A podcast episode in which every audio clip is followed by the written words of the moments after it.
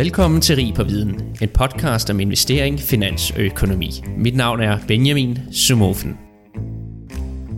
Episoden har vi lavet i samarbejde med Nordic Finance and the Good Society for at kaste nyt lys på finanssektoren i Norden og diskutere en mere ansvarlig retning for sektoren i fremtiden.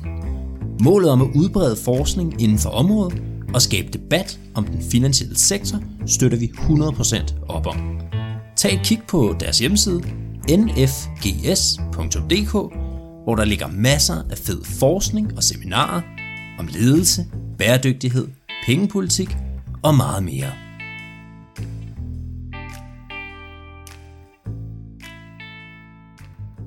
Renter og inflation er det helt nye sort. Historisk er renten faldet og faldet, men her på det seneste, ja faktisk øh, det seneste halve år, er renterne begyndt at stige, og det er noget, der virkelig begynder at optage folks interesse. Mit navn er Benjamin Somofen, og her i dag der sidder jeg sammen med Lars Christensen, økonom. Og faktisk så har vi en tredje bag os, som senere vil tage imod jeres spørgsmål. Men øh, først og fremmest, Lars, velkommen til. Mange tak. Ja, vi sidder jo her i dag faktisk fordi, at fælden den er klappet. For omkring en måneds tid siden, der deltog du i podcasten Rig på Viden. Og hvis jeg lige må citere det aller sidste, du sagde, der sagde du, jeg laver gerne en episode 2.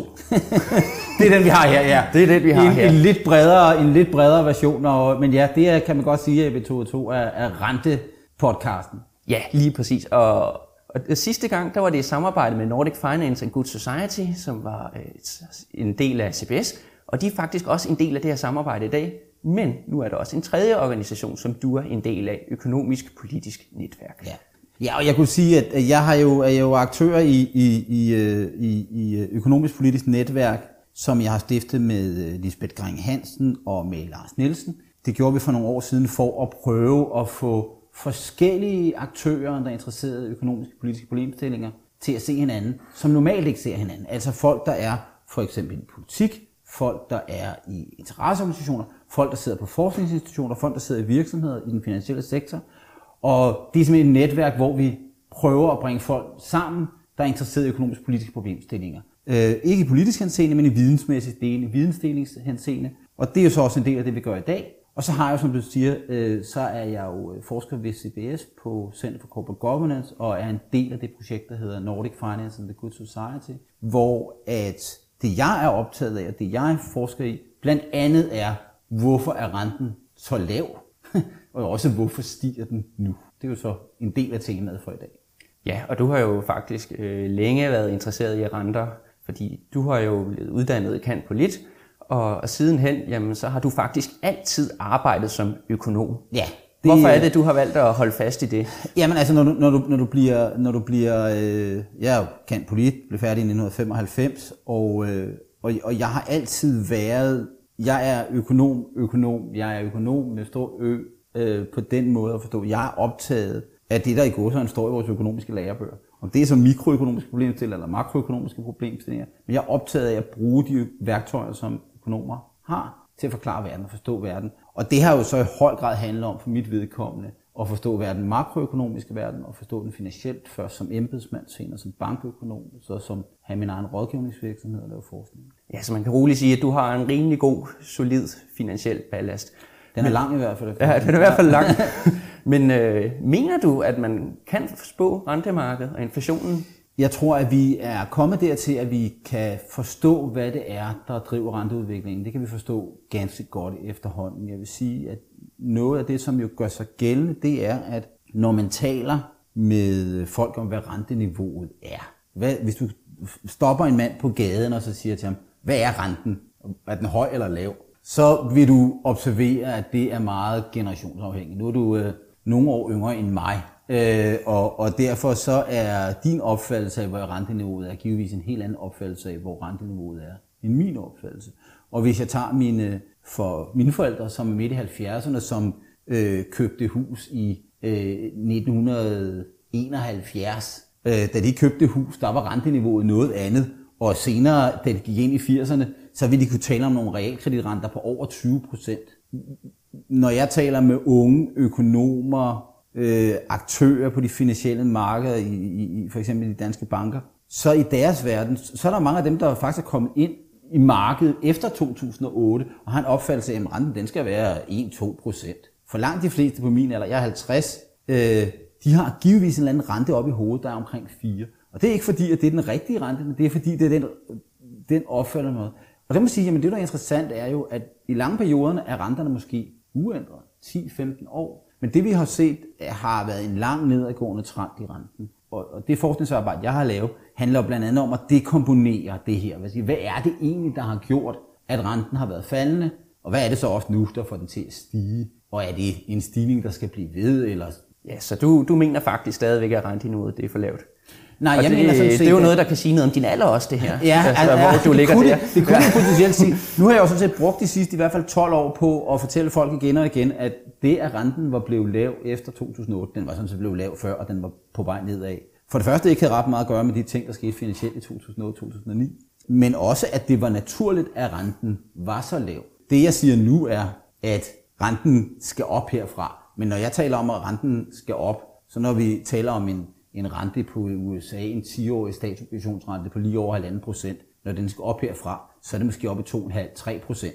Så er det jo meget, meget langt fra, hvor vi for eksempel var i 90'erne, eller hvis vi går tilbage til 80'erne, øh, hvor vi har renter, som er langt, langt højere, og, og, øh, og, og, og statsobligationsrenter, som er tættere på 10 procent end på 0. Så, så, så ja, alt er relativt i den her henseende. Men, men, men ja, vi, vi kommer til at være en periode nu, hvor, hvor renterne skal opad, og jeg tror, vi er i en periode, hvor vi ligesom har frosset det finansielle system, er frosset det, skal vi sige, hele den her lockdown-tilgang, der har været til corona i Europa og i Nordamerika, hele verden, meget få undtagelser, har jeg også ligesom låst, låst en masse ting fast. Og derfor kan man sige, at vi virkelig er en, en, en sted, hvor, hvor vi er gået tilbage til sådan et gå så en kommunistisk rationeret system, hvor man ikke har kunnet handle visse varer, man har ikke kunnet foretage sig visse ting, og derfor så er der er ligesom en masse ting, der er blevet parkeret.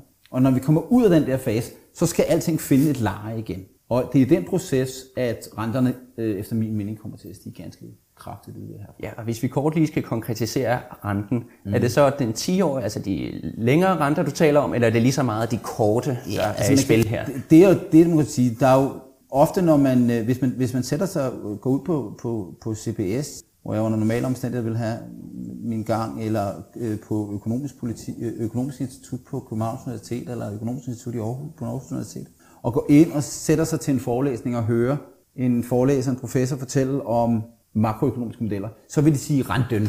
Præcis. Som om der er en, en, en rente er i modellen. Ja. Men sandheden er, at der er jo ikke én rente. Der er en rente, der afspejler mange forskellige ting. Der er renter i forskellige lande. Der er renter, der gælder for forskellige aktører. Der er en rente på erhvervsobligationer. Der er en rente på statsobligationer, altså afspejler en eller anden form for kreditrisiko.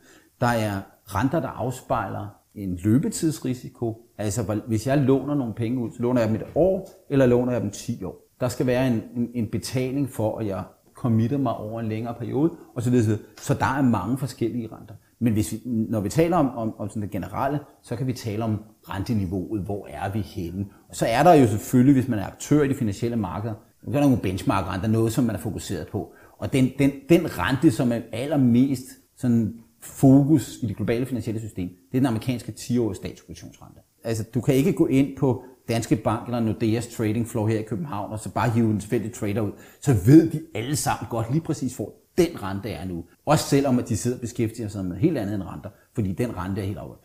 Det andet, der selvfølgelig er afgørende, det er det, det vi kalder de pengepolitiske renter. Altså den rente, som Federal Reserve vil, vil sætte, eller den rente, som ECB vil sætte. Og jeg vil bruge ordet sætte i gåseøjne, fordi det er noget andet, vi også kommer til at tale om. Altså, hvem er det egentlig, der bestemmer renten? Hvor, hvor kommer det fra? Er det, er det centralbankerne, der bestemmer renten, eller tager de renten for givet? Ja, fordi jeg ved, du har nogle øh, rimelig klare holdninger til, hvordan, at, hvem der bestemmer renten, og, og hvad der skal tages for givet, og hvad der ikke skal tages for givet. Ja. Men, men først og fremmest, altså jeg ved jo, du er jo rigtig glad for alle de her makroøkonomiske formler og modeller, og du kommer helt sikkert til at nævne nogen her igennem optagelsen. Så men noget, jeg ved, at du er meget fokuseret på, det er blandt andet Philips-kurven. Og mm. Philips-kurven, den forklarer ligesom, øh, hvordan at arbejdsløshed, det hænger sammen med inflation. Yeah. Og den går basalt set ud på, i, i sin grundform på kort bane, at lavere arbejdsløshed vil skabe større øh, efterspørgsel, og det vil presse inflationen op. Yeah. Men øh, monetarister i dag, de mener så faktisk, at det ikke mere sådan en, en kurveform, man følger. Den er mere lodret. Ja, altså man kan jo sige, at hvis vi nu skal tage diskussionen om den såkaldte Philips-kurve, og diskussionen om, hvad er det, der bestemmer inflation? Og der kan man sådan set sige, at makro, makroøkonomisk tænkning har gået igennem forskellige perioder, hvor det ene eller andet syn. Altså historisk, altså vi går tilbage halvanden 200 år, så, så, så er der ikke nogen tvivl om, at pengeskabelse, altså det, at en centralbank trykker penge, og inflation nærmest er blevet set som synonymer. Altså, at hvis du trykker nogle flere penge, så kommer der inflation. Eller som min store intellektuelle held, Milton Friedman, Nobelpristageren i økonomi, har sagt det igen og igen, inflation is always and everywhere a monetary phenomenon. Altså, at det er, det inflationen er skabt af, hvor mange penge du trykker, og af, hvor mange penge der er efterspurgt. Det, er, det er sådan ene tænkning, det er i virkeligheden været det, der har været det dominerende økonomisk tænkningshistorie. Så opstår der i løbet af 50'erne og 60'erne opfattelse af, at det er sammenhæng mellem arbejdsløshed og inflation, der ligesom er determinerende, fordi man observerer empirisk, det er den nyzelandske økonom Phillips, det er navnet Phillips kurve, at der er til syden sådan en, en, en, en, en negativ relation. Lav arbejdsløshed giver høj inflation, øh, høj arbejdsløshed giver lav, giver lav inflation. Den, den sammenhæng diskuterer man, og, og der kommer så en modreaktion på det, fordi der er nogen, der siger, altså, er der en tanke om, at vi i virkeligheden bare kan skabe inflation, så kan vi få arbejdsløsheden ned. Der mod, opstår i, i slutningen af 60'erne en, en modrevolution, kan man sige, mod den her Philips tænkning Og det er jo så i høj grad blandt andet Milton Friedman, som måske mest berømt i hans tale i 1968, til, hvor han er præsident for the American øh, Economic Association, siger, at den her relation, den holder ikke. Og der, det var kontroversielt at gøre opgør med Philips kurven i 68. Men det, der så sker, det er jo, at i 70'erne, der sker jo sådan set, og det var allerede begyndt, og det var sådan set kimen kommer til, fordi inflationen i USA og globalt var begyndt at stige i sidste halvdel af 60'erne. Ikke markant, men alligevel kørte noget op, og er noget højere end hvor den er i dag. Og Milton Friedman siger, husk nu på, det når vi trykker penge, at der kommer inflation. Og det er uafhængigt af arbejdsløshedsniveau. Og det, der så sker i 70'erne rundt omkring og i 80'erne, er jo, at den der sammenhæng virkelig bryder sammen. At vi får høj arbejdsløshed og høj inflation nogle steder, og andre steder der er lav arbejdsløshed og lav inflation. Da jeg studerede økonomi i, øh, gik på universitetet i, i, i begyndelsen af 90'erne, der var den der, der var man blevet overbevist om, okay, det var egentlig Milton Friedman, der havde ret. Det der med, at Philips-kurven, den er, den, den, at du kan så at sige spille det der forhold, det holder nok ikke. Og, og, og, og det er jo konsensus blandt økonomer i dag, at, at Philips-kurven eksisterer ikke i den form. Den er gået så en lodret, det vil sige, at det, der bestemmer arbejdsløsheden på lang sigt, det er strukturen i arbejdsmarkedet, på arbejdsmarkedet. Hvor mange, hvordan arbejdsløshedsunderstøttelsesniveauet er, hvad skatteniveauet er, hvad for nogle restriktioner der er, øh, demografiske faktorer. Det er nogle strukturelle faktorer, der bestemmer det. Øh, og så kan inflationen være sat af noget andet, og der må sige, jamen, der er det det her, inflation is always and everywhere monetary phenomenon. Hvis vi kigger på det historisk, så sker der jo i begyndelsen af 90'erne det, at centralbanker rundt omkring i verden, det er den Reserve Bank of New Zealand, altså den New Zealandske centralbank, der først der i begyndelsen af 90'erne indfører en inflationsmålsætning. Og det kender vi jo i dag for alle, øh, stort set gåsøjne alle centralbanker. Øh, ECB, den europæiske centralbank, har en inflationsmålsætning på 2%. Det har den amerikanske centralbank også. De formulerer lidt forskelligt, men i det store hele, så i, i den udviklede del af verden, der er det sådan, at de fleste lande har en eller anden form for inflationsmålsætning, og i de fleste lande er det omkring 2% på en eller anden måde. Så kan det være plus minus, 2%, plus minus 1%, eller tæt på 2%, eller 2% over konjunkturcyklen, eller i gennemsnit, eller hvad. Nej, for noget af det, man blandt andet kigger på nu, det er, at man siger, at philips den er, er lodret. Ja. Og det er så den naturlige arbejdsløshed, man går ud fra ja, at sige, der det, er et, et, et hvert land. Og, og, og, og når vi nu taler rente, så er ordet, begrebet naturlig arbejdsløshed måske jo virkelig interessant, fordi naturlig arbejdsløshed er sådan set Milton Friedman, der i, i hans tale i 68 introducerer det her begreb. Den tale bliver så også til en artikel i Journal uh, American Economic Review, og, og det er ligesom der, hvor han introducerer begrebet naturlig arbejdsløshed, som så nu er blevet en del, fuldstændig inkorporeret del af enhver makroøkonomisk lærebog. Den naturlige arbejdsløshed, begrebet naturlig, stjæler Milton Friedman fra den svenske økonom Knud Wicksell. For Knud Wicksell, 100 år tidligere, taler i hans den, om den naturlige rente.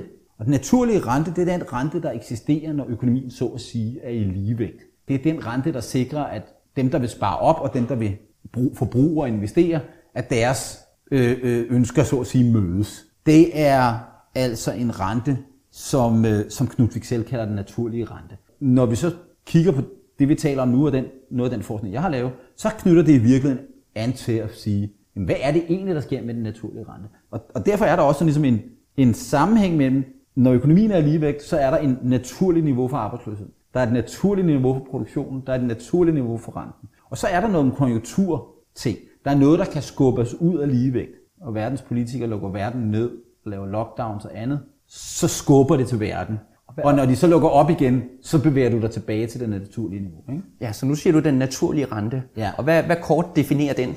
Jamen, den, den naturlige rente er netop at sige, du kan sige, vi er jo alle sammen, det er jo ikke sådan, at den indkomst, vi har, den bruger vi med det samme. Så vi har jo alle sammen et eller andet omfang af opsparing. Men nogle gange, så vil vi godt bruge mere, end vi har indkomstflow. Så skal vi ud og finansieres. Og det er jo ofte knyttet sammen til, hvor i vores livsforløb man er. Ikke? Når du for eksempel er studerende, så, er, øh, så har du et relativt lavt indkomstniveau, men du vil godt forbruge noget mere. Så låner man nogle mor, penge af mor og far, man øh, får mor og far til at finansiere ens lejlighed og låner dem øh, på en eller anden måde nogle indirekte nogle penge af det. Man kan tage et SU-lån, man kan også gå ned i banken, eller man kan få et kviklån. Men på en eller anden måde, så bruger man flere penge ofte, end man har i indkomst. Og det gør man i en periode, når man så etablerer familie, så kan det også godt være, at man skal bruge lidt flere penge. Man kan ud og købe et hus, man har noget forbrug. Men i takt med, at man er på arbejdsmarkedet, betaler man af på den gæld. Og så er det sådan, i løbet af livsforløbet, der i midten af livsforløbet, der, der, der sparer du mere op, end du bruger. Ikke? Øh, det gør du for eksempel, i Danmark er der masser, der har, de fleste har en arbejdsmarkedspension, så, så de sparer op i sin arbejdsmarkedspension. Så er der også en masse, der sparer op i sin, i sin, i sin, i sin, øh, i sin mursten, så at sige, betaler af på sit realkredit, det var også opsparing. Når du så kommer længere frem i livet, du går på pension, så er din indkomst lavere, så æder du af din mursten, af din opsparing, du får udbetalt din kapitalmarkedspension og andet. Hvis du nu tænker verden som det her, så er de her er jo forskellige. Er der nogle generationer, der er nogen, der sparer op, og der er nogle låner. Og det eksisterer jo også globalt. Der eksisterer unge befolkninger, og der eksisterer ældre befolkninger. Så hvis du tager afrikanske lande for eksempel, er ekstremt unge befolkninger. Hvis du tager de europæiske befolkninger, er de jo blevet noget ældre. Amerikanske befolkninger er også blevet noget ældre. Kina bliver allerede hurtigt. Japan er ekstremt gammel befolkning. Øh, så det betyder også noget. Demografi betyder ekstremt meget for, hvor mange der sparer op, og hvor mange der låner. Og derfor er det også, at hvis man kigger på udviklingen over renten over tid, så er en af de allermest afgørende faktorer for, om renten er høj eller lav, det er demografi. Det er, hvor mange gamle der er, hvor mange unge der er, hvor mange børn der kommer til, hvor mange der er på arbejdsmarkedet, som kommer ind på arbejdsmarkedet. Altså en, en måde at illustrere også det her på, i sommer, der, øh, der, der sad jeg til en frokost på, på CBS og, og spiste en frokost med, med, min, øh, med min forskningskollega Tom, øh, Tom Kirschmeier på CBS. Tom har forsket meget i noget, som jeg aldrig har forsket i, nemlig i, i international organiseret kriminalitet, i money laundering, altså hvidvaskning og sådan noget. Tom kender kriminalitetsstatistik rigtig godt. Og vi sidder og snakker om det interessante i, at hvis man kigger på kriminalitetstendenser på tværs af lande, så er det sådan, at kriminalitetstendenser i forskellige lande synes at udvikle sig ensartet lige meget, hvad man gør i forhold til omfanget af straffe og politi og efterforskning og socialt arbejde og arbejdsløshed og alt muligt. Der er til sydenladende en, sådan en, en korrelation mellem, om der er meget kriminalitet eller lidt kriminalitet, som er ensartet. De trends, der er i det, er ensartet. Og da vi så sidder og taler om det her, så siger jeg, at det er jo egentlig interessant, at de trends, vi kan observere i kriminalitet. Jeg er jo vokset op i, jeg, jeg er født i 1971, når, da jeg var barn, og jeg, jeg så fjernsyn, så var det sådan noget, Danmarks Radio sendte noget med McCloud, som var øh, en eller anden meget, øh, øh, en eller anden amerikansk politibetjent i øh, New York, ikke? Og, og der var, fik man jo opfattelsen af, der var meget kriminalitet øh, i New York. Det var der også i 70'erne ind i 80'erne. I 90'erne begynder arbejdsløsheden pludselig, eller ikke arbejdsløsheden, kriminaliteten at falde kraftigt i USA. Hvis man kigger på renteniveauet, så var renteniveauet højt på de tidspunkter, der var meget kriminalitet, og faldt. Og det er jo simpelthen fordi, det der er den fælles determinerende faktor i det her, rente og kriminalitet, det er demografi. Unge mennesker er mere kriminelle end ældre mennesker. Der bliver med. Så når der er mange unge mennesker, er der mere kriminalitet, så er renten i øvrigt også højere. Det er fordi væksten er højere, det er fordi opsparingen er mindre. Øh, når man så bevæger sig over den aldrende befolkning, så aftager væksten, og opsparingen går en periode i hvert fald opad, og så stiger, falder renten. Og, og der, altså de her to ting har jo ikke, det er jo ikke sådan, at kriminaliteten bestemmer renten. Men det, der er interessant ved det her, det er den her underliggende, det naturlige, kan man sige, det strukturelle i begge dele. Ja, og det er jo faktisk øh, fire faktorer i alt, som du udpeger af noget af din forskning, ja. der er med til at styre renten. Ja. Og nu har vi jo så selvfølgelig haft, hvad er andelen uden på arbejdsmarkedet, ja. der er mellem øh, 16 og 64 år, som er arbejder, så den anden det er selvfølgelig demografien. Ja. Men noget andet, som man selvfølgelig også kigger på, det er jo, at hvis man som investor skal ud og investere i obligationer, så forventer man også, at hvis man vil få et, øh, et, et lavt kuponrente, jamen så skal der også være lav volatilitet ja. i kurserne. Ja. Så det er jo den tredje ting, du ja, også og kigger det på. vil sige, de, de modeller, jeg har lavet for, for renteudvikling i USA, både i det, vi kalder lange renter, statsobligationsrenter, men også i de pengepolitiske renter, der er det altså den ene ting, det er altså de her demografiske faktorer. Det kan man måle på forskellige måder, men en, en, en simpel måde at gøre det på. Så det, det er måske den største faktor af dem, du kigger Nej, på, det er demografien. det, der er interessant, det er jo for, i forskellige perioder, er det forskellige ting, der dominerer. Så noget af det, der har været meget afgørende i de rentefald, vi har set de sidste 15-20 år, der har demografien været en meget drivende kraft. Øh, I andre perioder er det andre ting. Men så, så det er demografien.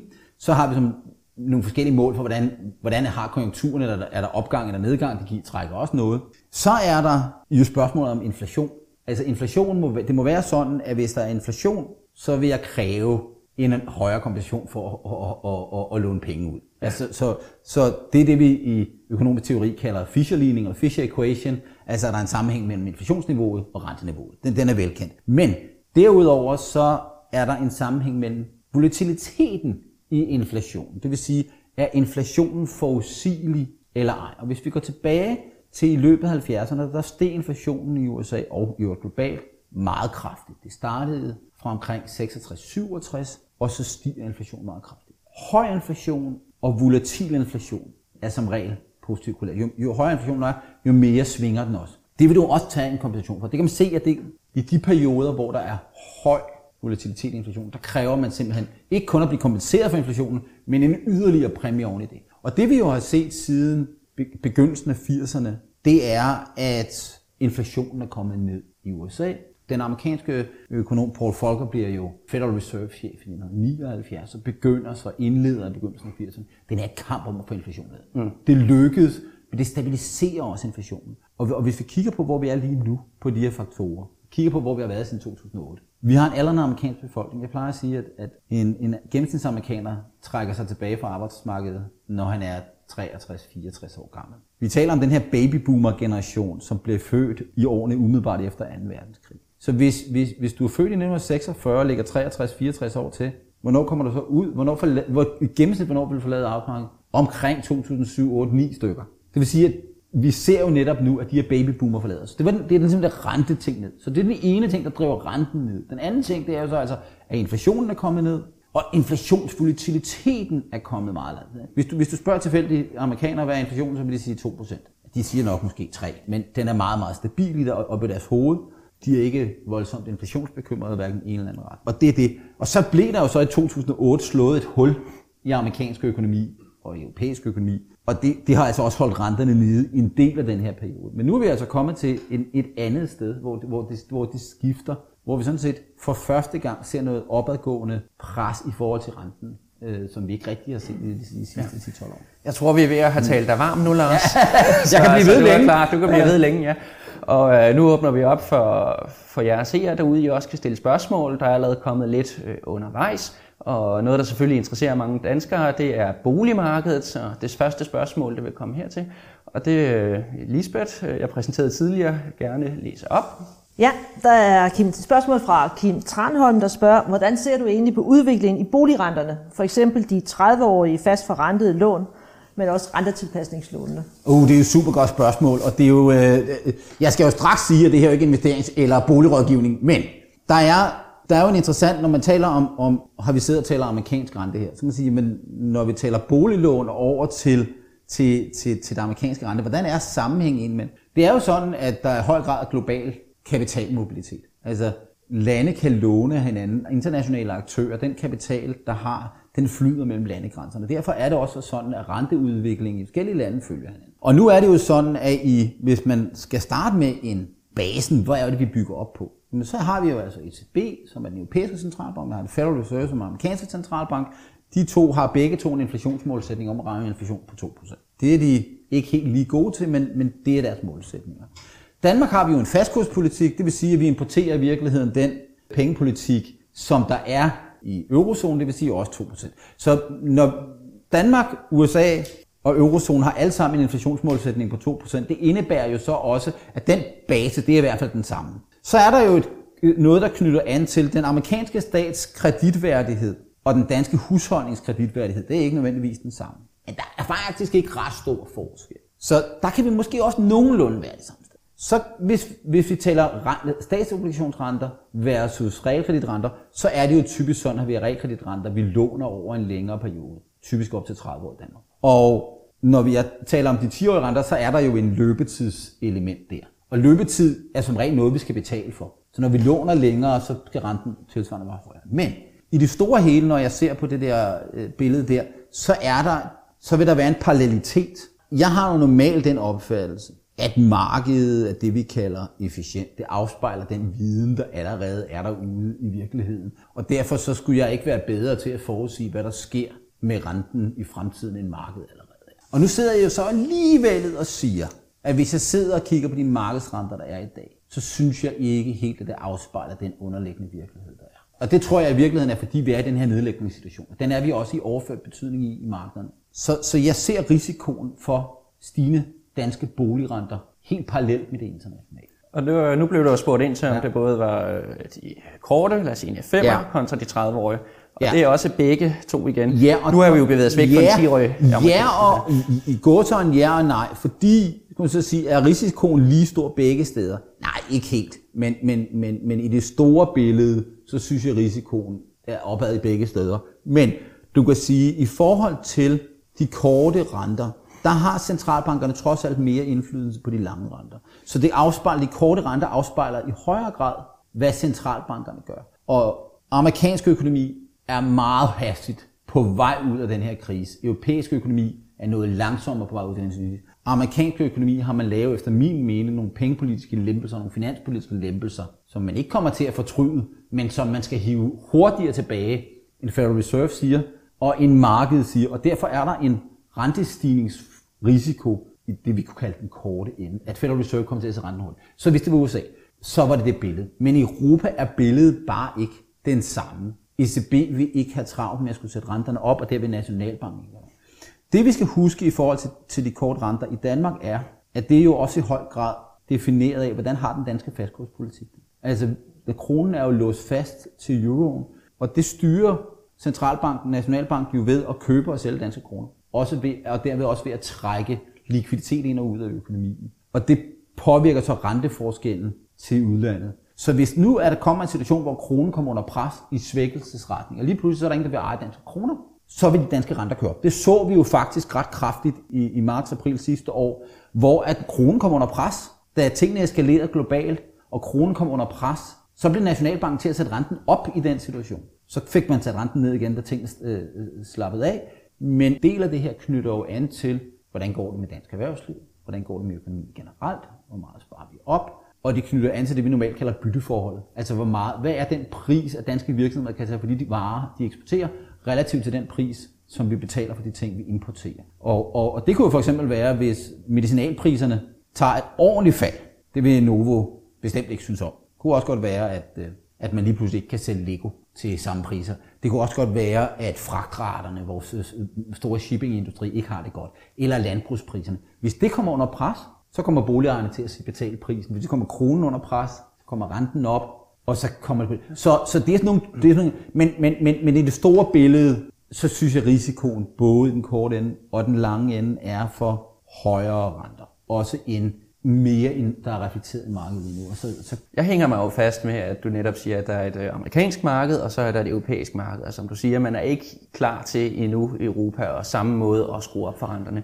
Altså, som Nej, kan og, sige... og det er man jo heller ikke i USA. Skal du sige, at, ja. at, at, at det, der måske kan være bekymring i USA, er jo i virkeligheden, at hvis vi nu taler om den her naturlige rente, så er den jo højere, end hvor renteniveauet er. Og det afspejler jo altså i et vist omfang, at Federal Reserve holder renten kunstigt lav. Og som Knud Wicksell altså allerede for 150 år sagde, at hvis man holder renten lavere end den her naturlige rente, så kan man kun gøre det ved at trykke penge. Og hvis vi kigger på den amerikanske pengemængdevækst, M2, så er vi altså op med 27% over det seneste år. Og det er jo, det er jo må jo på en eller anden måde være inflationært. Ja, men, men omvendt altså, hvis, hvis øh, vi for eksempel ser på, hvis vi hopper lidt tilbage til Philips-kurven igen, jamen så ser vi jo, at arbejdsløsheden, den er jo også lavere end naturlig arbejdsløshed. Det er ja. Ja. jo ligesom den skæring, når der begynder at komme for meget Ja. beskæftigelse, Ja. at så kommer inflation. Men der er vi jo heller ikke helt endnu. Altså, så det trækker jo også imod, Ja, og at det er jo, men, inflationen det, skal men det er jo så det, altså, inflationen kan sagtens hoppe, uden at arbejdsløsheden falder under den naturlige arbejdsløshed. Og, og det er så den der diskussion om, hvad er det, der, der driver det, altså den, hvad vej går kausaliteten i det. Men det er rigtigt, at, og det er jo det, som Federal Reserve sidder og siger, men arbejdsløsheden er jo stadig høj. Vi er over 6% arbejdsløshed i USA, og den naturlige arbejdsløshed er måske et eller andet sted mellem 4 og 5%. Så hvorfor skulle vi, hvorfor skulle vi stramme pengepolitik? Men det, som Federal Reserve siger, det er, at vi vil ikke, vi vil ikke sætte renterne op de næste tre år. Men Federal Reserve siger også, at arbejdsløsheden inden årets udgang er nede i 4-4,5 procent. Altså nede under, hvor vi ville sige, den naturlige arbejdsløshed var. Og så kan man sige, hvorfor taler I så om det her? Og så må vi så sige, at inflationen kommer over Federal Reserves 2% inflationsmålsætning inden for de næste måneder. Så har du altså en situation, hvor inflationen er højere end det, der er målsætningen, og arbejdsløsheden lavere end det, der er målsætningen. Og så har jeg svært ved at se, at Federal Reserve skulle blive siddende på hænder og sige, vi normaliserer ikke noget. Vi bliver ved at trykke penge. Vi bliver ved at prøve at holde renten under, hvor den naturlige rente er. Og hvis det sker, hvis man, hvis man vedholdende gør det, så får man et meget kraftigt spark i inflation. Det virker til, at vi har fået endnu et spørgsmål herude på sidelinjen. Ja, vi har en del spørgsmål. Nå, så skyd løs. Nu, ja, men øh, nu fortsætter vi lige over med Fed, fordi der er en, der spørger, øh, eller der siger, øh, under Trumps ledelse, der så vi jo en højere grad af politisering af Fed. Og ligesom gerne vil høre, om din opfattelse er, at den vil fortsætte under den nuværende administration. Og i tilknytning til det, kan man på den baggrund sige, at Pauls mangel øh, frygt for inflation er drevet af indrigspolitikken. Det synes jeg er et ekstremt godt spørgsmål. Jeg synes, vi står ved en skillevej. Det var sådan, at øh, sådan skræmme eksemplet i forhold til politisering, altså den helt åbenlyse skræmme eksempel er, øh, er, er Venezuela eller Zimbabwe, hvor at øh, finansministeren bare ringer ned til centralbanken og siger, at vi skal bruge nogle penge, trykke nogle penge til os. I den situation er der ingen troværdighed omkring systemer, der stikker inflationen bare af. Det er jo ikke usædvanligt, at det er sådan i vestlige økonomier heller. Altså 70'erne var domineret en politisering af det her. Og vi har jo haft nogle diskussioner både i Europa og i USA og også i Danmark. Så vi har jo en statsminister i Danmark, som sagde, at det der med, at øh, øh, man skulle betale af på gælden og sådan noget, jeg tror hun kaldte det gammeldags og en lidt borgerlig tænkning. Det er jo et udtryk for, at man i virkeligheden smider nogle af de der regelbøger væk, og hvor skal de penge komme fra? Og der er en stigende grad af tanker om, at jamen, centralbankerne skal bare understøtte, når finanspolitikken, øh, når, man trykker, når, når finanspolitikken bliver lempet, så skal, man også, så skal centralbankerne bare understøtte det at trykke nogle penge. Og der kan man sige, den der stil, det, det der jo også sker i løbet af 80'erne og 90'erne, det er jo, at centralbanker bliver uafhængige. Altså, de bliver udstyret med en målsætning om, nu skal I sikre 2% inflation, og så herover i det politiske, der tilpasser vi økonomierne, skattesystemerne, arbejdsmarkedsunderstøttelse og andet, så vi sikrer den lavest mulige arbejdsløshed. Så vi blander de to ting væk fra hinanden. Altså vende tilbage til virkelig en diskussion om Philips kurve, ikke? At, at vi kan kun sikre en lav arbejdsløshed ved at gøre noget ved strukturerne. Det der så sker, i, øh, hvis vi går tilbage til 70'erne, og øh, da Richard Nixon er præsident, der kalder han jo, der politiserer han jo i helt ekstrem grad den amerikanske pengepolitik. Og kalder jo, jo, jo sådan berømmeligt øh, øh, Federal Reserve-chef Arthur Burns til det hvide hus og ind i det Oval Office og siger, at vi, har, vi står over for et valg. Vi skal have præsidentvalg, og du skal sikre, at folk ikke er sure, så pengemængdevæksten skal op. Der sker en markant politisering af pengepolitikken der under, under Richard Nixon. Det gør vi jo op med gradvist, men især med, med, med folkets stramning af pengepolitikken der begyndelsen af 80'erne, og det gør vi jo så op med globalt, kan man sige. Det, der jo så sker efter 2008, det er en, en høj grad af politisering af nogle af løsningerne omkring, hvad der er, der sker, og centralbankerne kommer under pres. Og vi må så sige, at der, hvor at det er rigtigt, at Trump som præsident retter sit skyts mod Federal Reserve, men han gør jo på intet tidspunkt noget, som legalt ændrer ved noget som helst. Og han udpeger jo sådan set en... Han, det er jo ham, der udpeger Jerome Powell som Federal Reserve-chef. Og Jerome Powell er Federal Reserve-veteran, der var intet, der, der, der peger i retning af, at det var et politiseret valg. Men det, der sådan set sker nu, det er jo sådan set det modsatte. Det er, at tidligere Federal Reserve-chef Jerome, øh, øh, Janet Yellen er blevet amerikansk finansminister. Så nu har du altså en situation, at de to gamle kollegaer, Jerome Powell, der nu er Federal Reserve-chef, og, og, og, og Janet Yellen, jo er sådan et markerpar. Og der kan man jo så sige, at når jeg, når jeg hører nogle af de ting, Paul siger nu, så lugter det af en politisering. Og det er, er jo en glidebane, som kan gå helt galt, hvor det kan stikke fuldstændig af, og hvor inflationsforventningerne kan ryge meget højt op. Men det kan også godt være en situation, hvor at, at, at det går i sig selv igen. Og mit bedste bud er, at vi kommer til at se en ret kraftig stigning i inflationen i år. Jeg har en, en, en, en, øh, en klumme i Berlingske, som udgives på, øh, på lørdag, kan jeg godt afsløre nu, hvor jeg kommer til at, at, at sige, at vi kommer til at få den højeste inflation i, i, øh, i USA i over 30 år i år, og vi kommer i hvert fald over 4% inflation. Men jeg vil ikke blive meget overrasket, hvis vi får et prishop i år, der sender den amerikanske inflation op i retning af 10%. Og det vil jo være fuldstændig uset. Det betyder bare ikke, at vi har en situation, hvor det bliver ved at være sådan. Fordi hvis inflationen hopper op i 5, 6, 7% i år, så tror jeg også, at Federal Reserve ændrer holdning. Der, hvor problemerne opstår, det er, hvis inflationen ryger op i 6%, og arbejdsløsheden øh, ryger ned i 4. Og der så er en situation, hvor at Jerome Powell bare siger, det gør ikke noget. Og man føler, at han ligesom er blevet drevet af det her. Men, men vi er der ikke nu. Men, men jeg synes, vi leger med både i Europa, i Danmark og i USA. Ja, 4% er jo rimelig højt, øh, må man sige. Men øh, der er masser af spørgsmål derude, ja, så ja, vi må hellere vi kører videre og tager ja. den næste her. Det var fordi, jeg lige ville springe over til, øh, du sagde, hvordan det går med centralbankerne i Europa. Norges Bank. Ja. Der har du nogle helt specielle synspunkter, ved jeg. Og det er der også en af dine følgere, der har. Fordi du havde øh, retweetet billedet den anden dag, øh, hvor du skrev, at sådan her fører man monetær politik. Ja.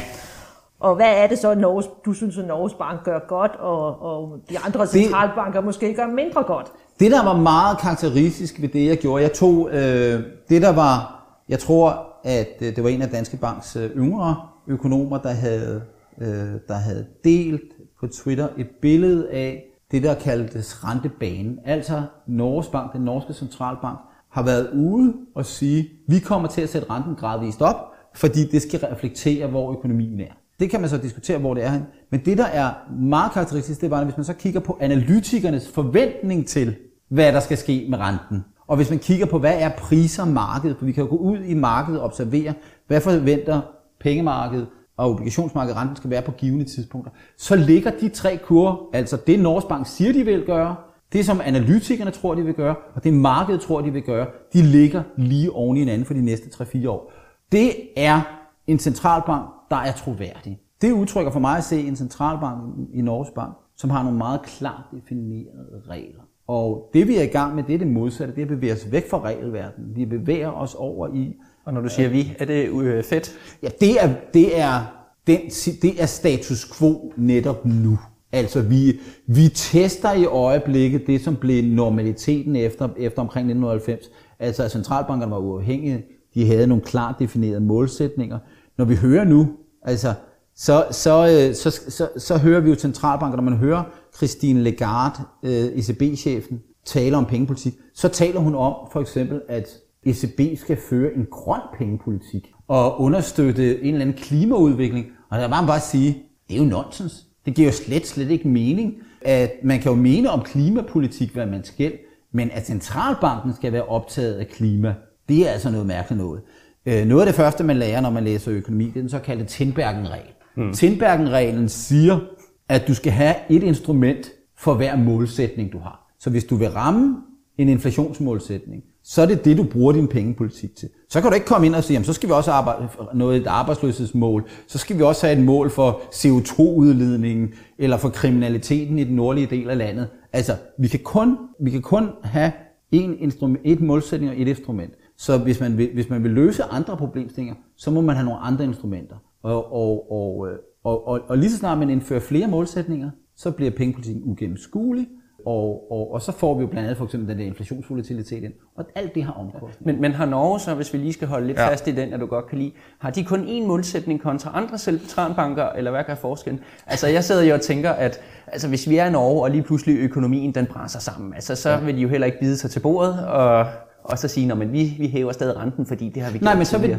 nej, men, men Norges Bank har en klart defineret målsætning, der handler om inflationen, som er defineret om, hvad er det, der skaber inflationspres, og hvis, hvis, hvis økonomien brænder sammen, så rører inflationen ned, og inflationsforventningerne ned, og så tilpasser de til det. Så Norges Bank styrer pengepolitikken efter, hvor man er i forhold til den inflationsmålsætning. Så man har altså en klart defineret regel. Hvis verden ændrer sig, så ændrer man ikke reglen, men så ændrer man, så flytter man sig, som reglen tilsiger det. Og øh, kan sige i forhold til Norges Bank, at, at jeg er årene, over årene kommet i, øh, i Norges Bank øh, de sidste 20 år, vil jeg sige, øh, sådan on and off.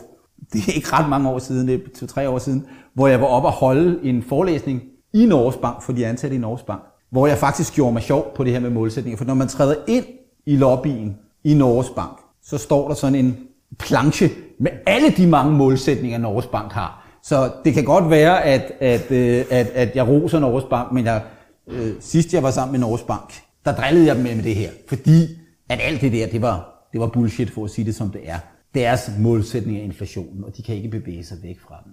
Et andet eksempel er Danmarks Nationalbank. I Danmark har vi jo ikke en inflationsmål, der har vi en fastkurspolitik. Og hvis I bemærker det, så for en 2, 3, 4 år siden, så var Nationalbankdirektør Lars Rode jo ude, og 2017 var Lars Rode meget bekymret for, for boligpriserne. Og så begyndte han at kommunikere om, at boligpriserne var for høje.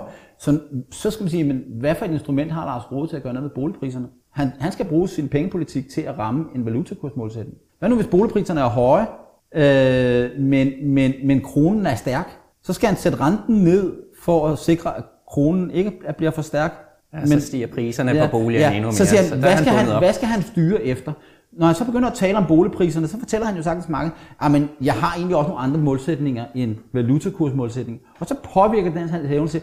Og, og der så vi faktisk i 2017, at Lars Rode måtte æde sine ord, fordi han begyndte at tale om for mange målsætninger. Han lærte helt klart en lektion der. Hvis man hører ham i dag, så er han blevet noget mere ydmyg i forhold til det.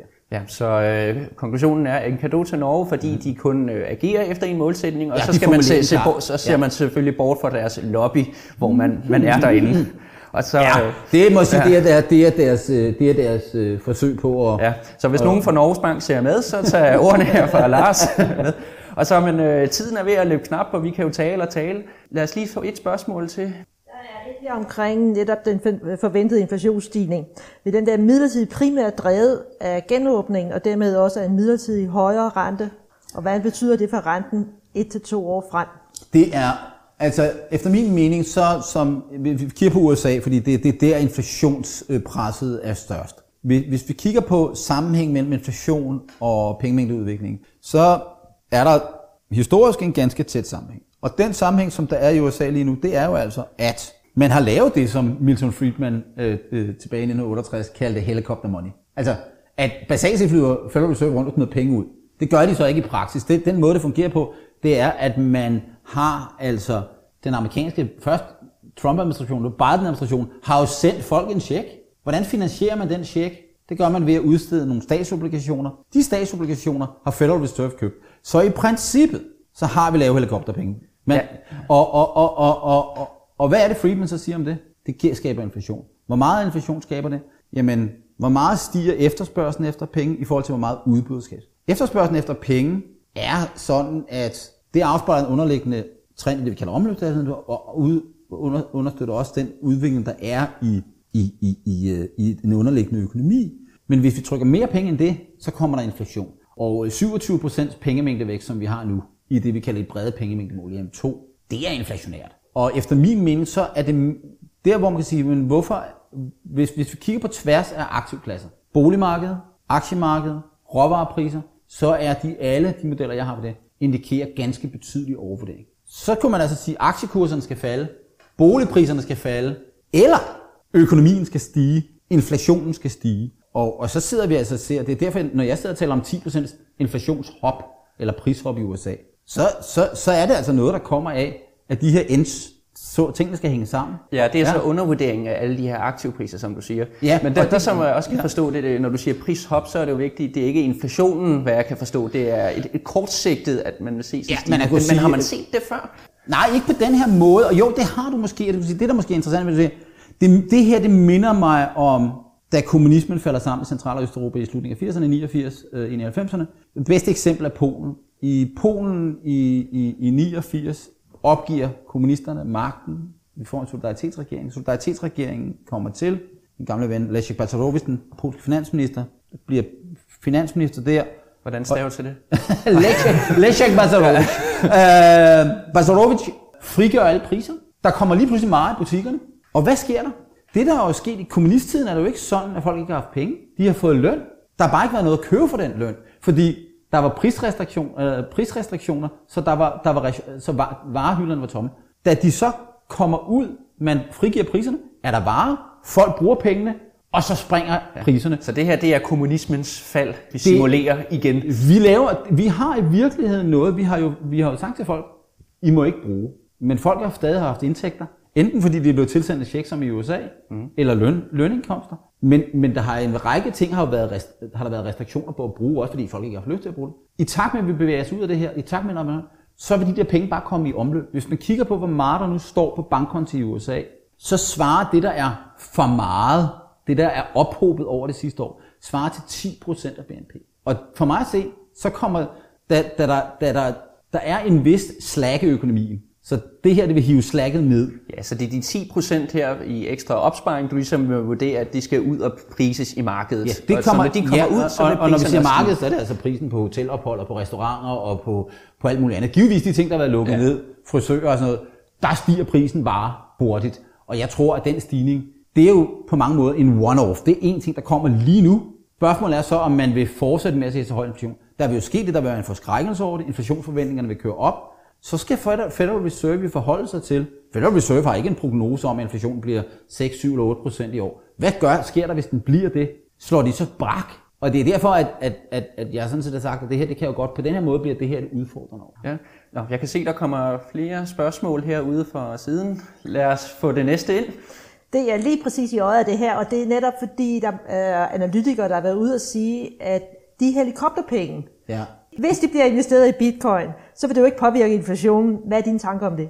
Øh, min, min tanke er, at øh, pengene, øh, de bitcoin, der bliver købt, forsvinder jo ikke. De forsvinder et andet sted hen. Når man køber et aktiv, så tager jeg de penge, jeg har fået, de forsvinder ikke.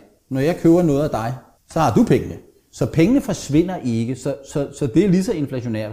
Men det er klart, at hvis man er bange for inflation, så skal man jo købe noget, som stiger. Og, det, og efter min mening, noget af den prisudvikling, vi har set i bitcoin, i kryptovalutaer, i guldpriser, i sølvpriser, i råvarer generelt, i aktiemarkedet, afspejler en inflationsfrygt. Men det afspejler selvfølgelig ofte en masse mennesker, der har fået parkeret nogle penge på deres konti, som de skal af med. Og de kan ikke komme af med dem på den normale måde ved at gå på restaurant eller til frisør eller andet. Og så er de altså kommet ind i de her aktive markeder. Og det, der kan stige, det er så bitcoin, mener du? Nej, ja, nej, det, det, nej, nej, nej, snart, snart, i går sådan snart tværtimod, fordi vi har allerede set den inflationære effekt i, i, i, i aktivpriserne. Så hvis man tager sin lagerbør, så er der, så hvis man kigger på valutakursteorien, så er der det, der hedder Dorbus overshooting model. Altså at de priser, der kan ændre sig først, de ændrer sig først. Så er der nogle priser, der er låst fast af forskellige årsager. Lad os nu sige, at i Danmark kan vi ikke gå til frisør. ja, et, så, et, et tankeeksperiment. Ja. Et tankeeksperiment. Du kan se, jeg lykkedes for mig alligevel. Ja, nogen kan. Ja, nogen kan. Hvis, hvis, hvis frisøren er lukket, kan frisørprisen ikke stige. Vel? Øh, men aktiekurserne kan godt stige. Det må man sige. Ja, så der hvor at det penge, penge den politiske lempelse ses først, er de priser, der kan stige. Derfor, når man siger, for åbnet op, når verden normaliseres, så de ting, der har ikke har kunne ændre sig, de ændrer sig. Og de ændrer sig meget mere, end hvor de kom fra. Og derfor, altså, danskerne er lige, lige glade om, hvor meget de skal betale for frisørregningen nu. Men lurer mig om ikke frisørs, frisørernes priser er 10-20% højere lige om lidt, end de var for halvandet år siden, eller for et år siden. Og, og, og, og det samme med øh, hotelovernatninger, med flyrejser, med alt muligt andet. Og der er altså den der overskudslikviditet, det... som, som, som efter min mening er så stor, at det vil give det her meget store one-off hop. Jeg kunne godt forestille mig det med frisører. Nogen havde måske bemærket derude. Jeg er også blevet det langhåret, og det er heller ikke blevet klippet meget længe. Og, øh, og du er villig til at betale lidt mere? Jeg er villig til at betale lidt mere, fordi når jeg går ind på min frisør og kigger nu, altså der er en meget stor overefterspørgsel. Jeg kan simpelthen ikke få en tid hvordan på løser. Altså der ved vi jo fra den økonomiske teori, hvordan løser vi det problem? Fordi i det kommunistiske verden, der løser vi jo problemet ved at lave rationeringer, så siger, nu bestemmer vi hvem. Og når du nu logger på, så tænker hold da kæft, der er, det er umuligt. Men hvis, hvis nu frisøren er smart, så siger frisøren, jamen den, der vil betale mest, får lov at betale mest. Ja, så man skal lave sådan en aktionsrunde inde på Ja, præcis. Ikke? Og, og, og, det klarer frisøren helt automatisk bare ved at sætte priserne op. Ja.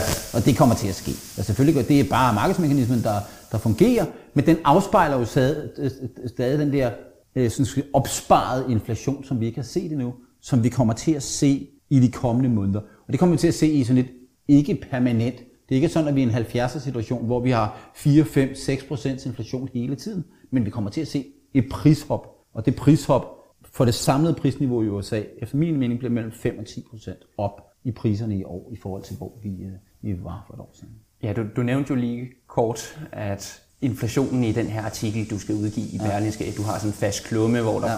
har et skriv hver måned, at du forventer, at inflationen skal op på 4%.